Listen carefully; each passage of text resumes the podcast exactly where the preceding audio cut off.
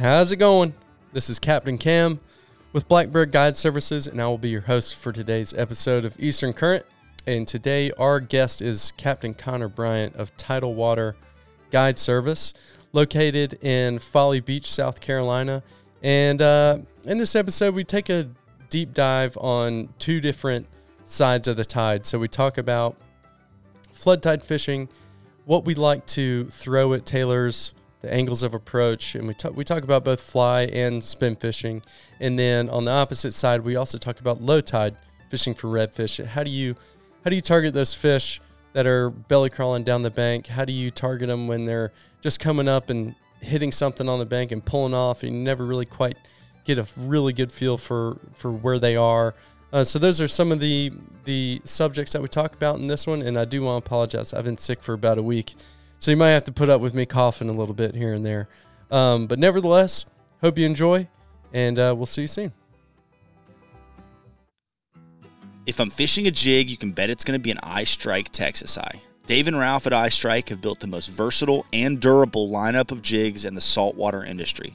Whether you need a finesse presentation on spooky wintertime redfish, or you need to hop a big swim bait on deep water structure for cobia and bull redfish, EyeStrike has the jig for you. Be sure to check out their website and use code EC10 for up to 40% off all EyeStrike products and 10% off all Z Man products. The code can only be used at EyeStrikeFishing.com, and you can find the code and the link to their website in the podcast show notes.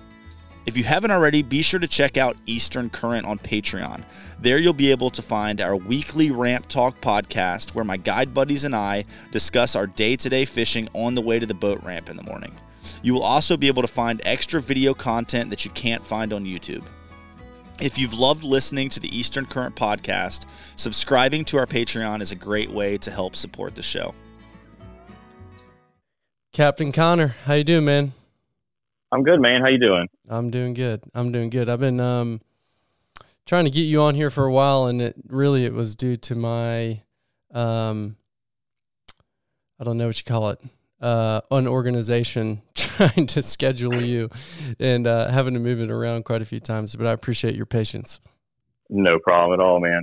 Happy to be here. Yeah. So, um, of correct me if I'm wrong, but you grew up here where where I'm based in Wilmington, North Carolina, or at least you lived for a period of time here in Wilmington, North Carolina, and then you moved to Charleston. No, so uh, I was born in Wilmington. When I was around twelve, we decided to uh, we moved to Little River, South Carolina. Oh, okay. Um, which is about an hour south of Wilmington, and then we stayed there. I didn't. Uh, we came to Charleston a lot, but uh, yeah, I grew up in essentially North Myrtle Beach. Got it. Okay, so where where are you based out of now? Uh, Folly Beach.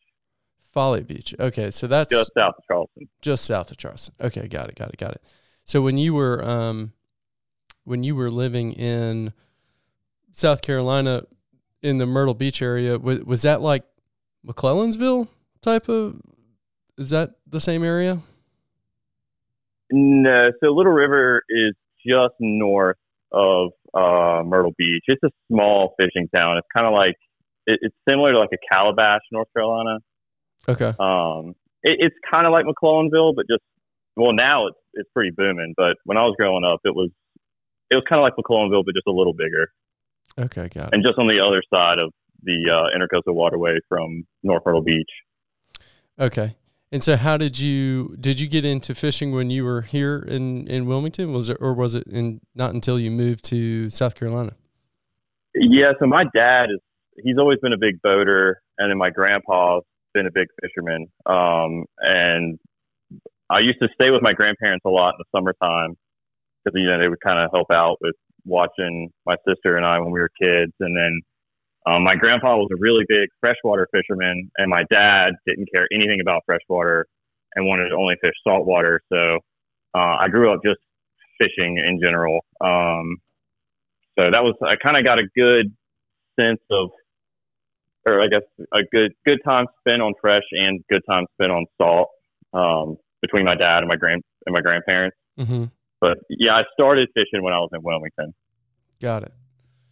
Um, So then you, you had a little base in freshwater, you had a little base in, in saltwater, and then at what point did you decide that you were going to start a uh, a charter service? So that was actually a little bit later on down the road. Um, when I was a kid growing up, I used to always say, I just, I want to grow up and I want to be a professional fisherman. I want to be a professional fisherman. But, um, in Carolina, it was kind of, you didn't really see a lot of the inshore guides when I was growing up. It was all, if you're going to be anything in the fishing industry, it was going to be like an offshore captain or, uh, you know, like what most kids, they want to be one of those fancy bass Bassmaster guys, the glittery boats and stuff. And um, so I, to me, that was always kind of like I would love to do it, but I didn't grow up living on a lake or anything like that. So um, it was always it was a dream, but as I got older and older, my priorities changed, and I always loved being on the water. Um, I just didn't want to know what I wanted to do when I to like to put me on the water. Um, so when I when we when we first moved to Little River, my parents came to me and were, they were like, you know, in a couple years you're gonna you're gonna want a vehicle, so you should probably look for a job and start saving up. If you if you get your own vehicle, we'll pay for your insurance. And I was kind of like, ah, that's, yeah, that's a cool, that's a good deal. deal. Yeah, exactly. So um, I had a buddy that his dad was a captain um, on a, a, it was just a fishing head boat, the Hurricane Fleet in Calabash. Mm-hmm. And uh, so on Saturdays and Sundays, um, when you know we didn't have school, I would work as a mate on a head boat um, with those, and that taught me a lot with the offshore fishing and uh, getting to know the captains and their paths and stuff. And even as a kid, I was just obsessed with it. I couldn't get enough of it. Um, and I think that whole plan with my parents it really backfired because on Saturdays and Sundays when they wanted to sleep in, I was waking them up at like four o'clock in the morning because I needed to ride to, to, to, the dock. um, so I started, I started working on boats that way, and still, I mean, I just absolutely loved it. Um, and then just to fast forward, later on, I joined the Coast Guard, um, and then got definitely got some time on boats doing that, obviously, mm-hmm. and did some fishing. That uh, that put me in Pennsylvania. Did some fishing up in Pennsylvania, um, and then Virginia and the Chesapeake Bay. Uh, I got out, and then I worked in marine conservation law enforcement, which is super cool, and that was, that kept me on the water all the time. Um, whether it was you know fishing, it really anything. Mm-hmm. Uh, that was that was an awesome job. And at that point, it was kind of like, man, I'm out here and wearing boots and pants and a gun belt and stuff, and these dudes are coming in having a blast, and you know these these charter captains. That's that that seems like way more fun. um, and I had a one of the, my really close buddies in uh, Little River at the time. He had just started an inshore uh, charter charter business, uh, Captain Jesse Vereen. And I talked to him. He's like, "Yeah, man, people people love coming out here and catching redfish." like, yeah, yeah, people do that. People like they they want to go out and catch redfish. Like that's that's the thing. Yeah, man, you got to try it.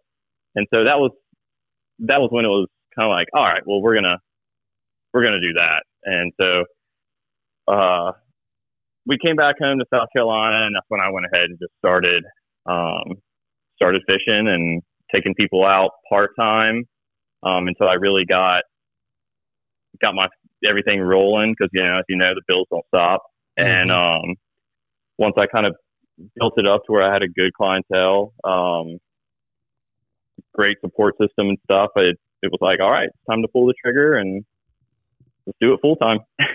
yeah. Never look back. No, no. once Absolutely you once not. you taste once you taste a little freedom, it's hard to go back. It um, is. It really is. Every really, so often, it seems like a job, but yeah, de- yeah, it definitely can it's a lot. It's a lot more work than I think a lot of people think it is. Um, I always say, like you probably, I think this is pretty common in the in the guiding industry, at least for inshore fishing trips or, or fly fishing trips for inshore for redfish and whatnot. But a lot of people offer four four hours, six hours, or eight hours, And as far as the work is concerned, a four hour day is really six hours. A six hour day is eight hours, and an eight hour day is 10 hours. When you include like Absolutely. the time that it takes to gear up, clean a boat, go to the gas station, come back, clean it again, you know, so on and so forth. Um, And then not including the time you spent finding the fish within the location. yeah, yeah, that's not people. that's not even included in the equation. Um, but I do want to go back to one thing you said quickly is just you said when you grew up here in uh, in North Carolina, it seemed like nobody inshore fished or or um, especially sight fished. I would say, uh, and I Right. feel the same way because you know I grew up here as well, um, and I can't remember a time when like as a kid, um, going knowing anyone that really dedicated a lot of time to going inshore fishing. I mean, people did it, um, but it wasn't that often, and it just seemed like everybody here was an offshore fisherman or just wanted to catch king mackerel, uh, which still sometimes seems the case. I mean, king mackerel still extremely popular in North Oh, yeah. Carolina, um, in, in Wilmington in particular. But it, yeah, the the inshore scene has really kind of blown up in the last, gosh, I don't know, six to eight years, I would think.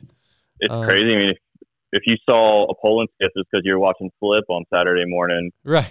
You know, it wasn't because you were out on in the intercoastal or Snow's Cut or anything like that. It, you know, those that's all Carolina skiffs. So Yeah. I mean, it, it's it's cool though. It's awesome to see a lot of these poling skiffs and people kind of um, giving different techniques a try, and you know, it's just more exploring. Yeah, Yeah. that's right. That's right. Um, well, unlike a lot of the other podcasts I've done recently, where it's just a kind of a hodgepodge of of different questions and and conversations, I did want to get um, a little bit granular with this one, if you will. On um, we're we're going to talk t- about flood tide fishing, and then on the opposite side of things, we're going to talk about low tide fishing. Um, obviously the the way you fish is a little bit different. And where you're where you're living now is is also I would say kind of known as one of the uh, you know a kind of a world renowned flood tide fishery um, South Carolina as a whole I would say. Um, so let's start with flood tides. And I think we can I think we can dive pretty deep on this because a lot of times we t- I've I've touched on this in the past, and I know Judd has touched on it in the past, but I don't know how how like much time we've actually spent really really um, getting granular with this and like how, what are the angles of approach and you know how quiet do you really have to be and and and so forth. So um, let's start off with like okay that it's just high enough to get your boat in the grass or to get your nose of the boat in the grass. What do you what's your plan of attack? Um what fly do you have on for when you know the the grass isn't you know super underwater yet? And trying to get a fly in there can be a little tricky you know you like to get a gurgler in there for instance when the tide is still not quite high enough to really um get get your boat in there completely, you know, what have you. So I don't know. Just take us through take us through the steps of your of your flood tide fishing. Okay, so a lot of the flats that I target for flood tides are flats that are off of uh, other creek systems. It's not just like main main river flats. So um, normally in the area I fish at, it's I like I like getting away um, and finding those fish. So a lot of them, I'll I'll focus on areas where the Spartina coming off of your main uh, creek system is like it's going to be a little thinner, so that if you if you can't get the boat in it, at least you can always throw your bow into kind of like onto that entrance of the flat. Mm-hmm. Um, but depending on your the grass that you're fishing, a lot of times I'm going to get away from those bead chain eyes and those really light eyes, and I'm going to go to a fly that's going to have um, heavier lead, something that's going to punch through the grass. Mm-hmm. Um, and definitely a weedless fly. And just because it's weedless does not mean it's Spartinoless. Um, yeah, there is no there is no fully weedless fly. I'm pretty convinced. No, no, and I always have you know if it's if I have an, an angler on the bow that's you know a very experienced fly fisherman, I'll have them have some tippet in their pocket and a few extra flies up there with them, mm-hmm. um, so that when you get on the bow, if you're on a flat with me, if you're on the bow, you're going to stay on the bow unless we're moving or you absolutely have to get off the bow, just so there's less water movement with that boat rocking. Mm-hmm. Um, but I, I'm a I'm a sucker for any fly with a zonker. A lot of times with flood, uh, flood tide fishing and chasing these tailing fish, the fly, the, I've yet to find the perfect circumstance. Um, every situation I've been in, it's always kind of been we've been winging it uh, for most of our shots, where it's you know you'll have a patch of grass, a patch of grass, and you know your line's always going to be over top of it. I always tell my anglers, don't worry about that. Your your main focus is making sure that hook is in a good approach for that fish, and you want the fish to find it. You don't mm-hmm. want to throw it into its mouth. Um, so zonker is awesome because sometimes you're throwing into a pocket that's just a few inches wide with this in, on these grass flats. So you want something that's going to bring you with a lot of movement without actually moving the fly, if that makes sense. Yeah. Um, and with zonker, with you know just the water movement itself is going to move that zonker strip around, which that that helps a lot because a lot of these fish they're up looking for crabs and mudworms, and they're you know they're facing down, they're they're looking for something to hit. Mm-hmm. Um, so that's that's normally what I have on is going to be something that's going to be heavier fly. Um, my two favorite colors, I like a black and purple, and I'm for some reason I I love natural colored uh, flies. I've had really good luck with both. Mm-hmm. Um, when I'm most of my casts, I, I, like to try to get my angler again in a perfect world.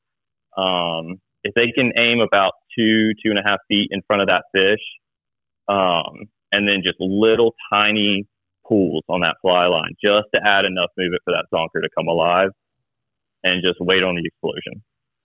So when you um, are having someone cast at a fish that's tailing, explain to me how you like the f- the fly to move. Like eh, when you say eh, when you say just a teeny amount of movement, is it like like fast little twitches or is it like slow long twitches or slow long strips? Like is it a kind of a like a three inch slow pull or is it like tick tick tick tick?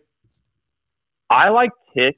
I like doing like that little tick a lot, but it also I mean again it depends on if it's a fish that sees the fly or if if the fish is focusing on something else and you're trying to draw its attention. If it's um, if, if it's a fish that's focused on something else, do you know do your little three inch pulls um, to to make it move more to draw a little bit more attention over to that fly. Mm-hmm. Um, but if it's a fish, it's, if you know you get the angler to cast in front of the fish, the fish is on that straight path to that fly just little ticks is all you really need because I mean they're hunting. That's what they're doing. Yeah, yeah, I'm with you. I think it something that I have learned over the years, I guess, is or you know I'm not saying this is the right way to do it by any means, but so, something that has worked for me um, in in with flood tide fishing and with just normal you know red tide or red tide with normal red drum fishing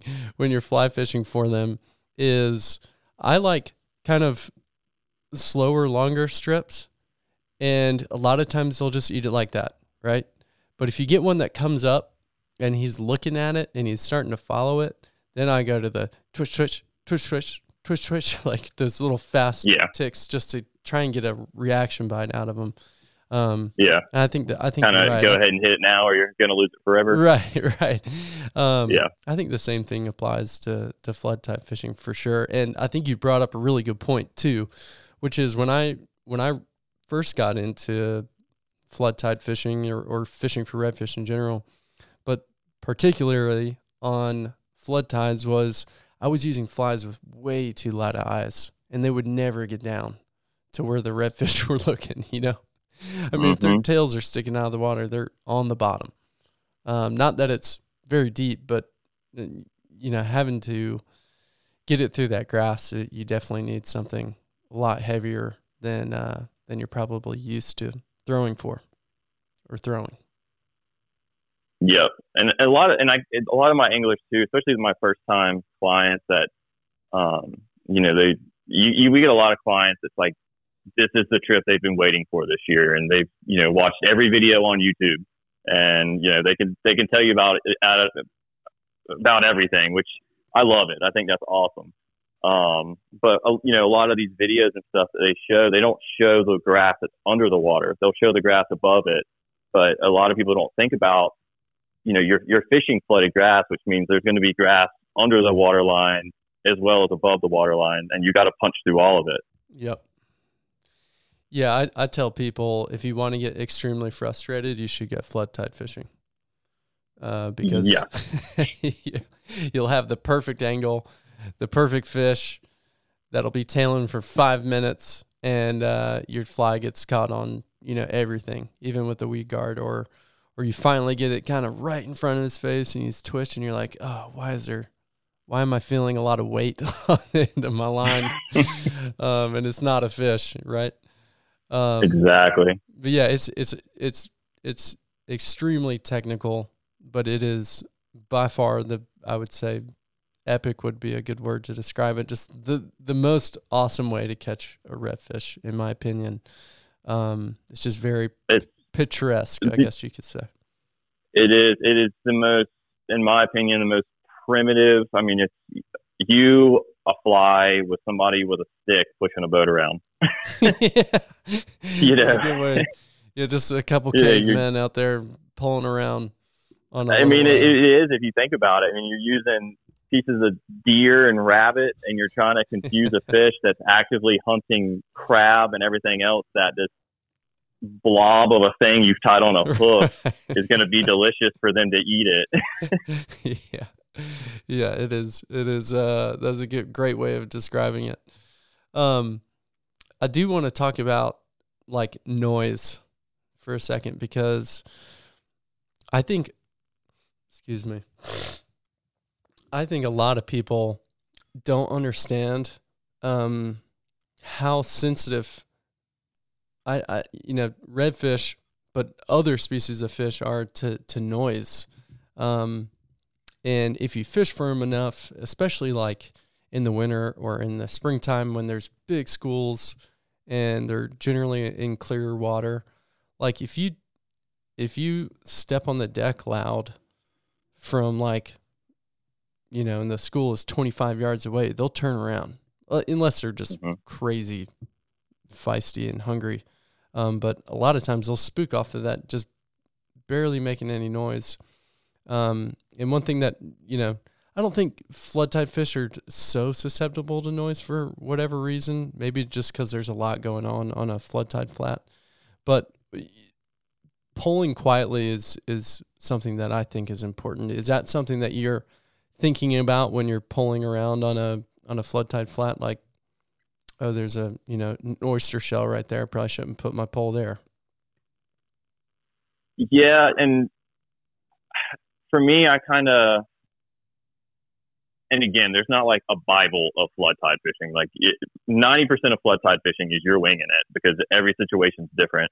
Um, but I like to go before I even get onto the flat. Whenever I'm putting my bow onto it, I'm looking at that flat. I'm looking at where I'm seeing water move and I'm trying to figure it out that way of like, okay, I'm going to approach this back corner from this side because there's a harder shoreline and it's going to cause less sound from that that pole hitting the ground. Mm-hmm. Um, you know, again, not every situation you can do that, and every so often you have that um, that one little piece of oyster shell that you didn't know was there, and you come down on that pole and it bing.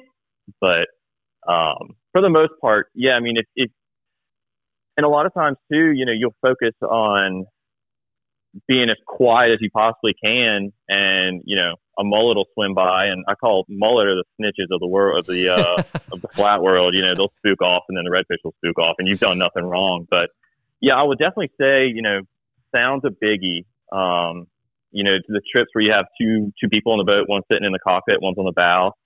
Um, if you can refrain from dropping those Yeti tumblers on the uh, on the deck that people love to do, yeah. definitely don't do that on a flat. Yep.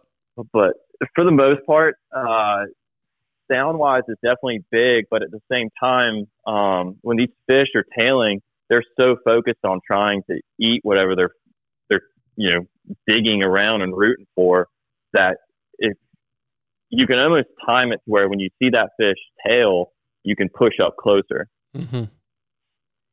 Yep. Compared to just a fish working around looking for stuff. Um, that's that's a technique I like to do a lot. Is if I see one tailing, I'll get closer and then I'll slow down if the fish stops tailing, Yeah. and then as he tails again, that's when I'll make my approach to get even closer again. Yeah. Got it. Um how do you ever spin fish when you're uh flood tide fishing? Do you ever have clients that I are do. spin fishing? What's your Yeah. go, what's your go-to bait for uh for that? I'm man, I am a sucker for a Ned. Um, I love those. I'll use a a, a lighter, the uh, the weedless Z-Man Ned, Mhm. and I'll throw. Um, it depends on. It really depends on the, your. For me, anyways, the barometric pressure of the day. If they're being weird or anything like that. If, if there's a lot of tailors, I'm not worried about scent. But if it's fish just sitting on flats, because they're warming up or just to get onto the flat, Mhm. um, I'll use the Gulp translucent shrimps. Um, and normally what I'll do is I will cut or just bite the head off of that shrimp and I'll throw it on a Ned weedless Mhm. um, and fish it that way. I, I like the shrimps a little bit better than the uh, than the TRDs because in and this is all maybe you know in my head, but you know it works for me. Um, the paddle on those shrimp tails they tend to add a little bit more movement than just like a TRD. Yeah. Um, so artificial wise, normally, yeah, you're going to be using a Ned with either the, uh, the little Z-Man shrimp or a Gulp shrimp on the back of it for artificial. Makes sense. And and you're fishing it very similar with just like little tiny bumps, and you're Yep. letting that fish find it. Yep. You you you hit the nail on the head on what I like to use too. so I'm not sure I have too much more to add. Um, but I have had, you know, I have had some luck with like paddle tails on those um on those EyeStrike Texas Eye uh rigs and, and that that's worked pretty well. But if I had to have, you know, one, it would be a gulp shrimp on a Mhm. um on a Ned head for sure. And if they're being spooky too, a really good technique is that that's really worked well for me is get a um, just a curly tail grub and throw that on the Ned and just and throw it out where a fish is working back and forth on a shoreline and just dead stick it Yep. and just let them find that curly tail. Yeah. I've- I've really surprised uh, myself with how well dead sticking works on super super duper spooky schools this uh, this past spring. But if I love it. If it's got scent on it, it works really well. I love mean, it. I You had- just sit back and wait. yeah, I mean it's essentially what do they call it? Uh, there's a there's like a slogan for if you um, put a Carolina rig out there with with a gulp shrimp on it. I think it's called like the redneck Carolina rig or something. It works. It does. It works. Yeah. There's no reason not to try it. It works. Um, Absolutely. Okay, so all right. La- Last thing I want to talk about, unless you can think of uh, of something else to to bring up with flood tide fishing, is the angle. Um, if you had the what is the perfect angle that you think you can you can have to present a redfish a fly or a um uh, a Ned rig, or in, in what is an angle that you will say don't throw right now.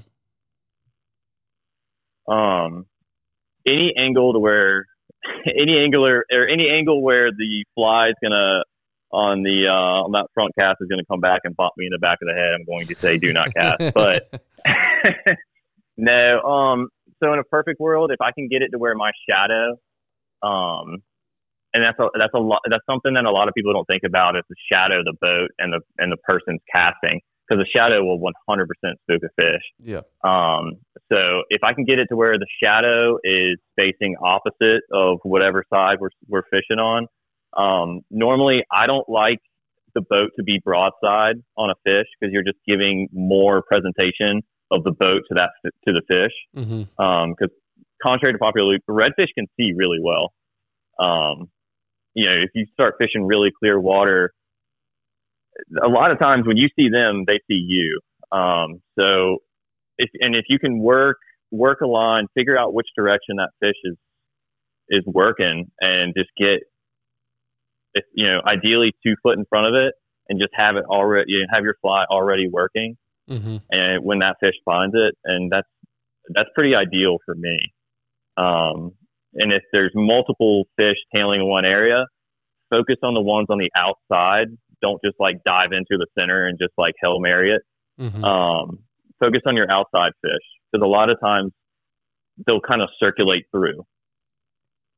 So if you miss one, a lot, you know, what I've noticed in the areas I fish, if you miss one or one you know, turns the other direction, there could be another one on the other side of it that wants to go where that one was fishing or that one was just working and he Mhm. could see your fly. mm-hmm. Um, and one other thing I will say, just a little trick I picked up over the years is if it's a bad presentation or you're moving your fly instead of just picking your fly up real quick or, or uh, picking your rod up real quick and doing and causing that sound of the water, that breaking that suction of the water, Mm-hmm. pick that fly up slow and then send it back. If the fish are tailing, they're not they're not going anywhere. A lot of a lot of the big mistakes I- I've seen in the past is people think that if they don't get the fly directly in front of the fish right now, it's gone forever. And that most of the situations that's not true. Like take your time, be slow with it.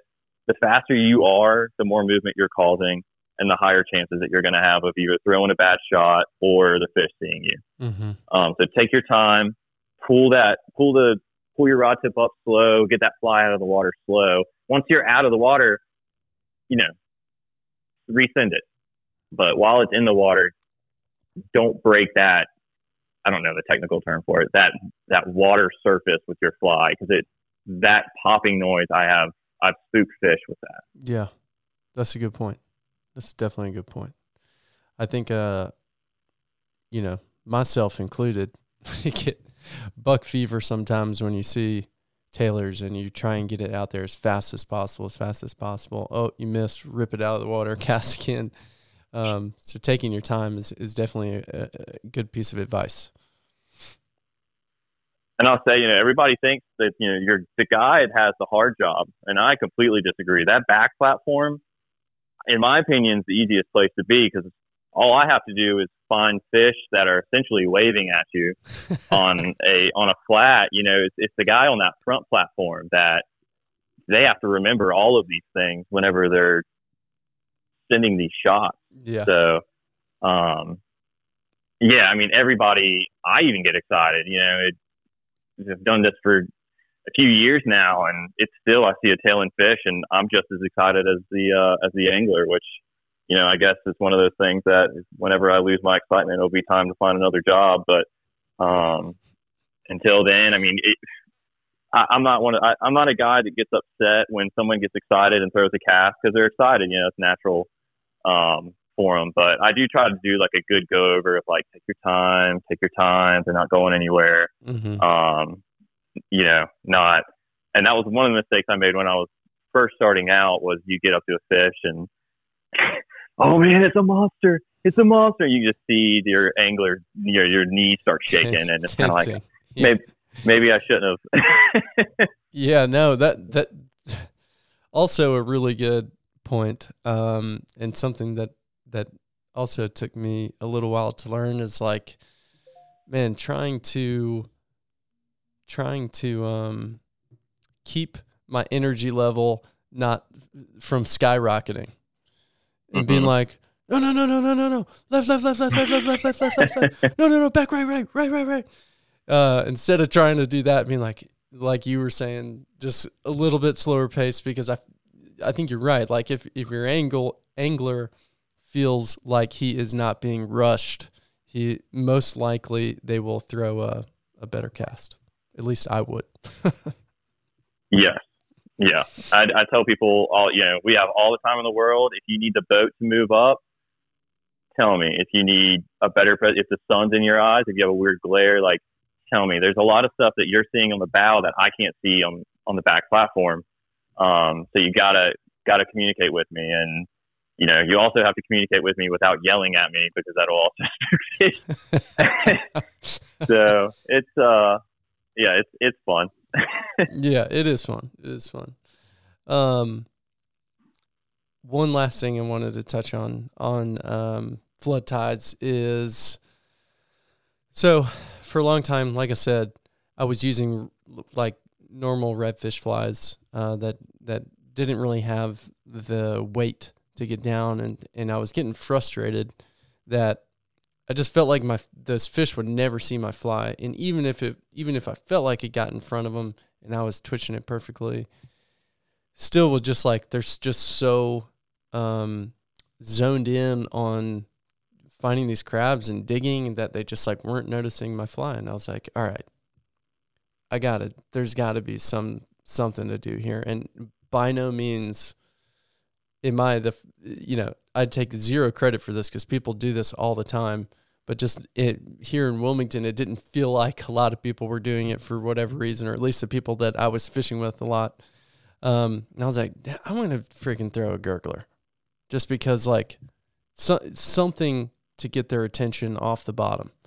Um, and that was a that was a huge game changer for me. Mm-hmm. Uh, man, you can get you can get a fish that is just digging and digging and digging, and maybe you've thrown four or five casts with, with a weighted fly, and you think that you've freaking rubbed it right across his nose, and he wanted nothing to do with it, and then you put a gurgler on the water and start giving it just teeny little gurgles, pop, pop, pop, pop, and they'll just come up and smoke it, and it is super fun to watch. oh, absolutely. Especially on a flood. It's hard to beat a topwater bite. It is, but is that something that you do? Do you do you throw gurglers that much on flood tides? I, I, I'm terrible about getting into like kind of a comfort zone, and I'm staying in a comfort zone. Um, I throw I like throwing gurglers on around more like shallow oyster beds. Mm-hmm. Um, just because a lot of the area I'm fishing, you have uh, so much grass on the top on that top layer of water or the surface uh, of water that it's hard to work a lot of the gurglers. There now, you know, oh, yeah. there are some flats where I will absolutely throw a gurgler, um, and even just a regular like a bass popper. Yeah, um, works extremely well. Um, but for the most part, I fish a lot of uh, fishing on the bottom. Mm-hmm. Yeah, I mean it's. I don't know. I, I think the using the using flies that were not uh, heavy enough for me just led me to the gurgler, and now the gurgler's kind of my comfort bait for flood tides. Um, but yeah, like you said, there's a window when you can use it and when you can't use it because like right when I can get my boat onto a flood tide or onto a flat, usually the grass is still too thick to really th- even have a gurgler make its way through the water um, and have a good presentation. It's like, uh, golly, maybe a 45 minute window a lot of times when the gurgler the gurgler is like a really good fly to use because there's enough water there's still you know this is still shallow enough to where you can see them tailing, um, but there's enough water to really have it you know do what it's supposed to do. It is. It's and and having the mindset too of knowing, hey, let's let's just switch it up. Yeah, that's right. That's, you know, that's that's a biggie. A, a, lot of people get stuck on, you know, they're they're scared to change a fly midway yeah. through. Yeah. Um, and you know, but sometimes you can I mean, I've had it before where you can throw you can throw a shrimp in front of a fish's face and they just don't want it and you switch it up and use a crab same everything it's just a different pattern and they just slam it yeah so the same idea with with the uh, fishing gurglers and topwater when fish are just focusing on the bottom. It's just something different that's going to draw their attention away, and they're going to want it. That's right. That's right. Did we miss anything on flood tides? Oh, it's a rabbit hole. Uh, I could talk floods all day. Um, I think. trying to think. I think that's that's your your your biggies. Um, I think so too. I think so too. And while while we still got some time, we'll why don't we switch to low tide fishing? Because I got a issue. I'm hoping you can give me an answer to. Oh Lord. uh, my voice is probably all messed up. I've been sick for like a week. Um, Oy. I know, kids. when you have kids, Joy. you just constantly get sick. Um, all right. So low tide fishing, completely, you know, changing um, the topic, but here's the issue I have, and here's kind of how I've tried to fix it, but I, I still not, um, still not convinced it's the it's the best way. But a lot of times on our low tides, when you're sight fishing or so you're either fly fishing or you're using a spinning rod and you're really trying to catch like belly crawlers or uh, fish rolling down the bank, popping shrimp and, and what have you. Um, but you know, a lot of times the water's really dirty in the summer, um, and fish will just come up on the bank and smash bait, and then right back off the bank, and you're like, okay, where'd they go? And they come up like ten yards down, smash bait off the bank. And with fly fishing, it's really hard because you're like, I can only see this fish for maybe a second when he comes up and smashes bait and then he's gone, comes up, smashes bait, then he's gone. Uh, and he's not really belly crawling. He's just coming up, hitting it, and then sliding off the edge. And so, going back to the gurgler topic, the the, best um, the best fix I have found for this with fly fishing is is presenting him something with sound because you're just never going to see him, and, and hopefully he'll just hear that noise and you'll draw him to that.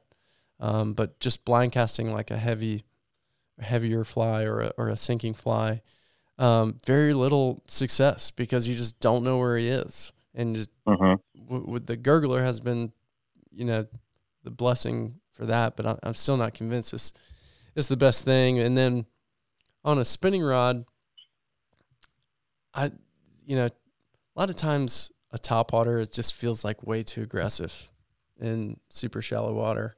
Um, I feel like they're way more susceptible to eat something small like a like a gurgler that looks looks and acts more like a little grass shrimp. Um, so that what with spinning rod, kind of similar to the flood tide stuff too. What I have found is you just whichever you get a feel for what direction he's working down the bank, and then you throw a, um, you know, whether it be a, a Ned head or or just a regular old jig head with with a uh, with a Gulp shrimp or a Gulp jerk shad, and just really slowly giving it a lot of movement but not a lot of retrieve on that bank and, and just hoping that he smells it or feels it and comes up and gets it. But those fish are by far the most frustrating ones to me because they are so dang hard to sight fish. Mm hmm Do you do, do y'all run into that same type of scenario and where you're at? Oh yeah, yeah, and I can really go on a rant about this.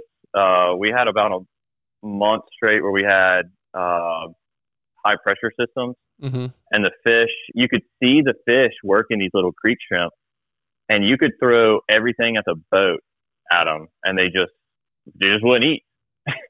Yeah. And you know, about the time you're like, man, screw these fish. I'm not gonna whatever. We'll move. We'll move to another one. Then you hear them explode on shrimp again, again in the exact area you were just fishing. Um, so yeah, it's those are the most frustrating for me, and even worse too. Those the, the fish that will like really keep you honest are the ones that are doing that in an area where you can see them.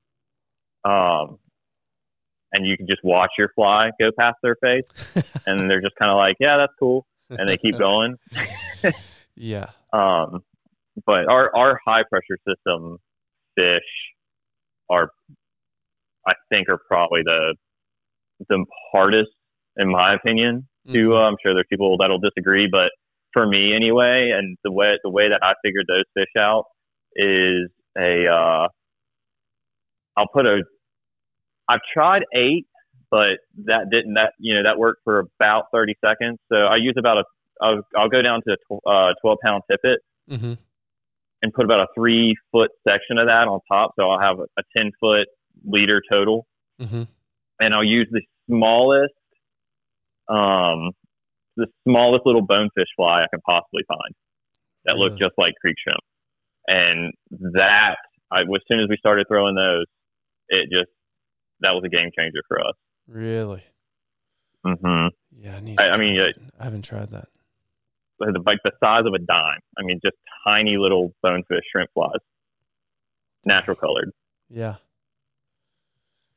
Wow. And that was that's the only way I've really been able to say like, okay, I think I might have this figured out. And you know, now that I've said this out loud, next time I go fish during a high pressure system, it won't work at all. But um, uh, for the time being, that has been the trick for me for for our, in my opinion, the most frustrating type of fish to fish. Yeah, man. So the easy ones for me are the ones that you can see from, and I'm sure this happens um, in Folly Beach too.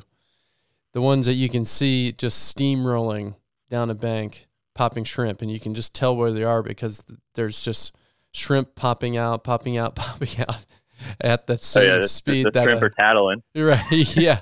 At the same speed that a redfish would be swimming, you know, and you'll see him come up and slurp them, then go back down. You can see his wake come up, slurp him a second, and see his wake.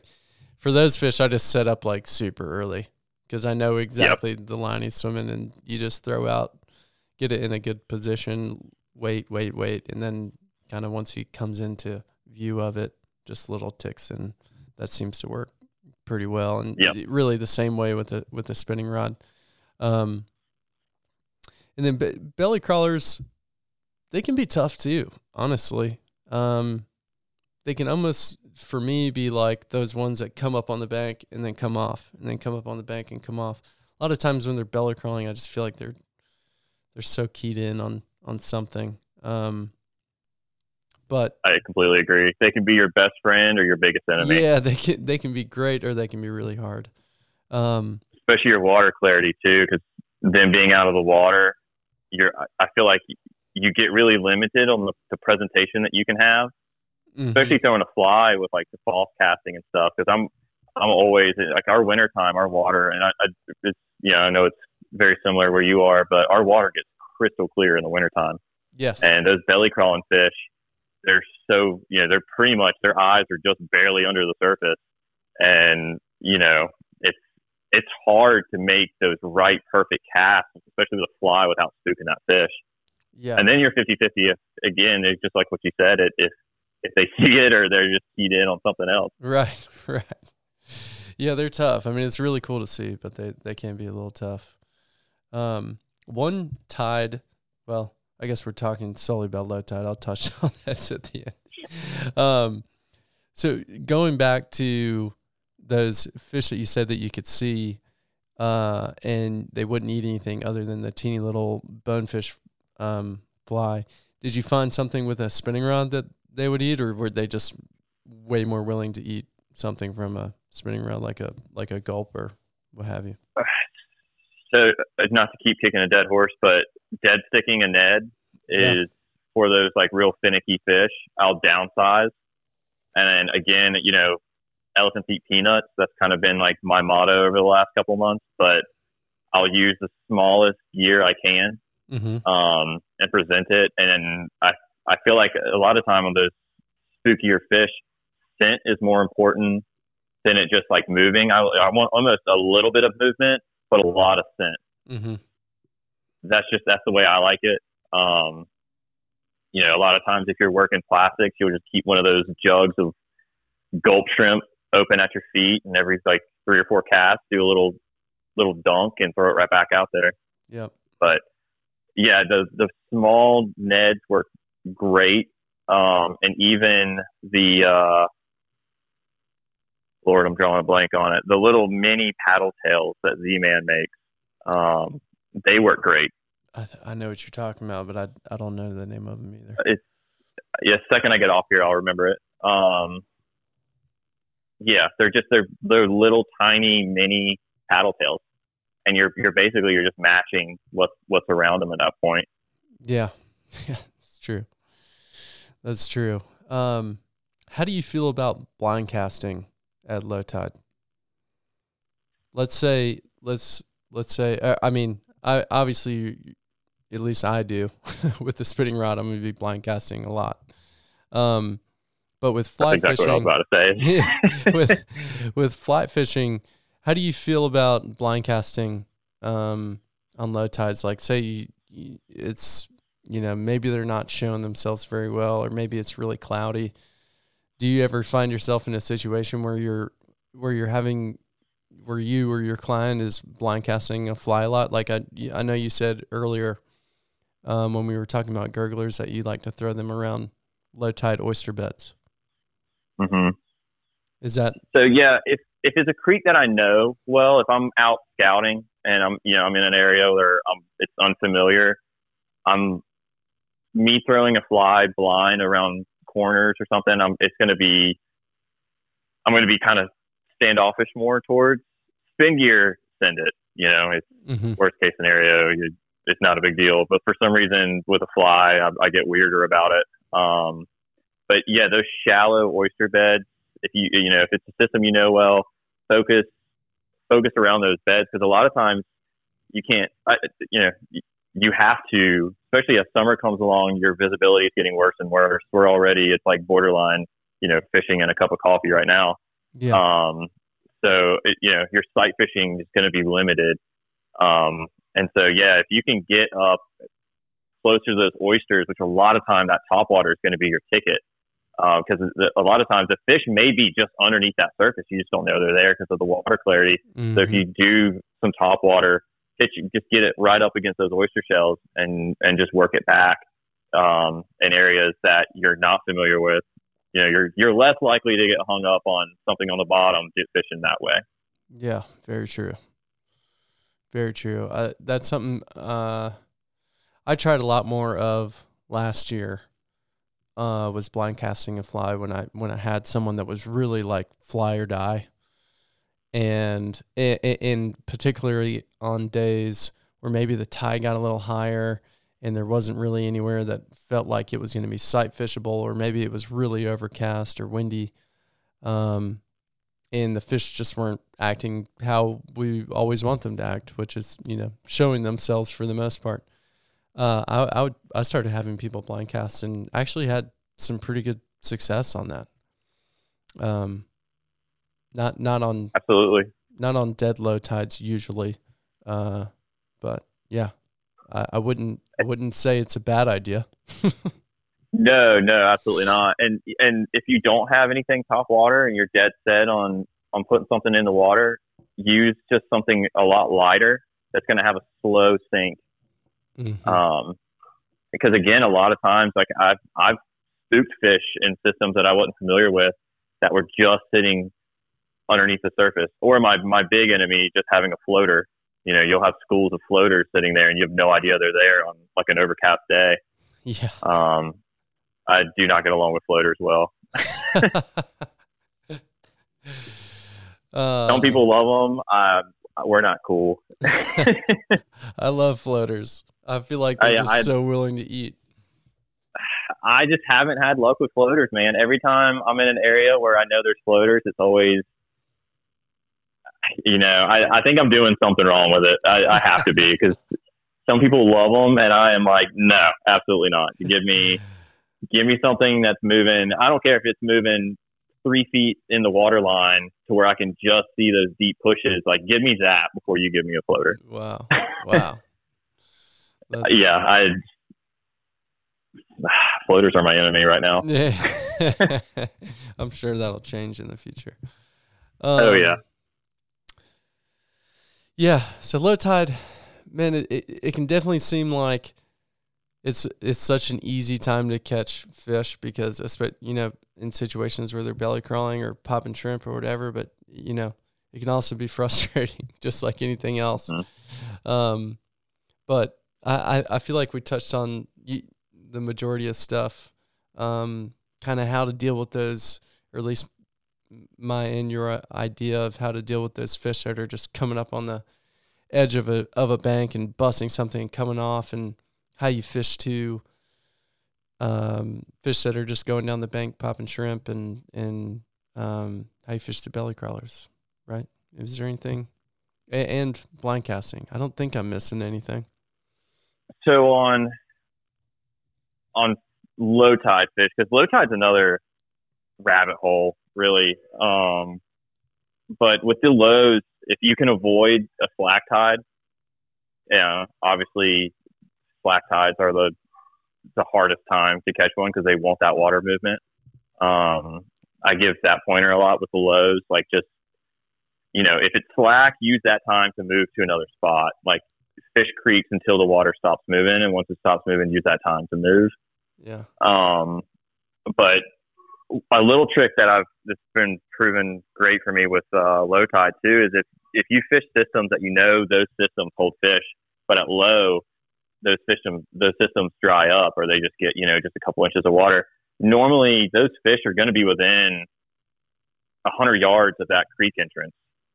Um, they don't want to go, especially in our area, because our we have our dolphin are like gangbangers of the main system, so they don't want to get too far from these uh, these creek mouths because they're just going to get yeah they're going to get messed up by these dolphins. So a lot of times if if you want to pull main shorelines and you know like hey this creek right here normally has a lot of fish but it's dry right now, go ahead and start having an angler or you um, start blind casting and hold up against those shorelines because a lot of times those fish aren't far from those creek mouths. It's a good point. It's a good pointer. Um, something I didn't think about, but yeah, that's it, it holds true for I think probably most places. it's it's it's worked for me um, all over Charleston County area, you know, or like it, it, for the type of fish I do or type of fishing I do, that trick has worked really well for me. Um, and then also, um, like in your summertime or your wintertime, like south facing shorelines tend to hold more fish uh, than anywhere else because they're going to warm up the fastest and stay warmer Mm-hmm. Mm-hmm. and that that's been you know a good one for me to focus on. Um, you know, little pointers that I've given people that are starting out trying to find fish and stuff on their own, or you know, those are two biggies for low tide. A lot of people get really discouraged with low tide. Um, but you know, the fish are there. You know, it's not like they just disappear. That's right. Yeah, and they should be more concentrated. Yes, exactly. They're more concentrated, and uh, you know, piggybacking from earlier discussion of the flood tide, a lot of people, as soon as that water starts coming out, that's when they're like, okay, it's time to go. But then, I mean, a, a falling tide from a flood can be an awesome fishing time. Are you on on on the flood tide flat or off the flood tide flat? Off the flood tide flat. Got it. Yes, I agree with that. Definitely agree with that. It, yeah, because that that's one thing. You know, um, if you've ever fished a a flood tide, you you'll notice like how much bait is in the grass, and it's crazy. I mean, it's just like a, a refuge from predators other than redfish and birds Oh, absolutely. um, but they all just migrate into the grass to safety, and then just like most predators know where to be, as soon as that tide starts falling out, those um, those redfish will be waiting right on the edge. And I've in this area anyway, I've I've noticed um, that you have more of those. I don't again, I don't know the technical term for it. You know, somebody let me know the technical term, but uh, I call it staging points on falling tides. So um, if you're fishing a you know a creek system that has a flooded grass flat at the end, and you can't, you have to get off that flat. Focus on these different staging points, whether it's going to be you know sharper bends with overlaying grass or oyster bed because those fish normally it's going to be you know your your flounder and your trout are going to leave the system first, and then you know redfish like to kind of play with fire. They're normally the last ones to leave systems. So once you start seeing that bait get off the flat and start working in the system, go ahead and start trying to target those areas where there's structure, good sharp bends, because those those redfish they're going to follow they're following the bait off of it, and then they're Mhm. still going to stay in that system, and they're just going to work their way back, back, back, and back until they have to get out of the system. So if you can target those um, those staging points, you can be really successful that way as well. Yeah, it's a good point. That and it was also a good uh good way of describing it. They really do play with fire. I'm kind of I'm kind of uh surprised that they're so good at it because you never see like I don't know. I mean, I've definitely seen trapped redfish, but like a dried up, Yeah. dried up redfish. yeah, like oh dang, that guy stayed up there a little too long trying to get his fiddler crabs in. Um, I don't know. I guess I guess you, it would probably be that fish if he does die there wasn't isn't gonna last long there. So, um, you had to, yeah, you got to get that gene out the herd. yeah, right. Um, that would be funny, but no, I mean they'll cross oyster beds like you know they- they'll belly flop over oyster bed. Yeah, it's, it's funny how they know exactly when that water line they yeah. got to get out of there. Yeah, it's wild. It's wild. Um, well, I think that does it, man. I can't think of anything. I think I can't think of anything else, and I think we covered a lot of stuff that we talked about. Um, trying to cover in this episode. Uh, so I appreciate you. Uh, I appreciate you coming on, man. Yeah, absolutely, man. I uh, I really appreciate the invite. I've been a fan for a long time. Well, we have to. Um, tell us where we can find you on social media, and then um, your website as well. So I have Facebook and Instagram. It's tidalwaters.guide service. Uh, website tidalwatersguideservice.com. Um, you know, call, text. I'm I'm pretty good at responding to just about anything. Um, whether it's just advice or you want to book a trip. Um, I'm out of Folly Beach. I fish Folly River, Stono, Kiawah, um, the whole south side of, of the area. Well, good deal. Good deal. Well, we Yes, will. Uh, I'm sure we'll have you on again here in the future when we uh, when we want to talk flood tides and fishing down in Charleston. Which, golly, I need to go down there so bad. Anytime, man. I I have fished down there two times in my life, which is crazy to me. And one was for the Taylor's Cup, and I saw, I think, two tailers. and I was like, yeah, I need to go with someone who knows this area. Um, yeah, we'll have to link up. Yeah, absolutely. Anytime, man. All right, man. Talk to you soon. I appreciate it.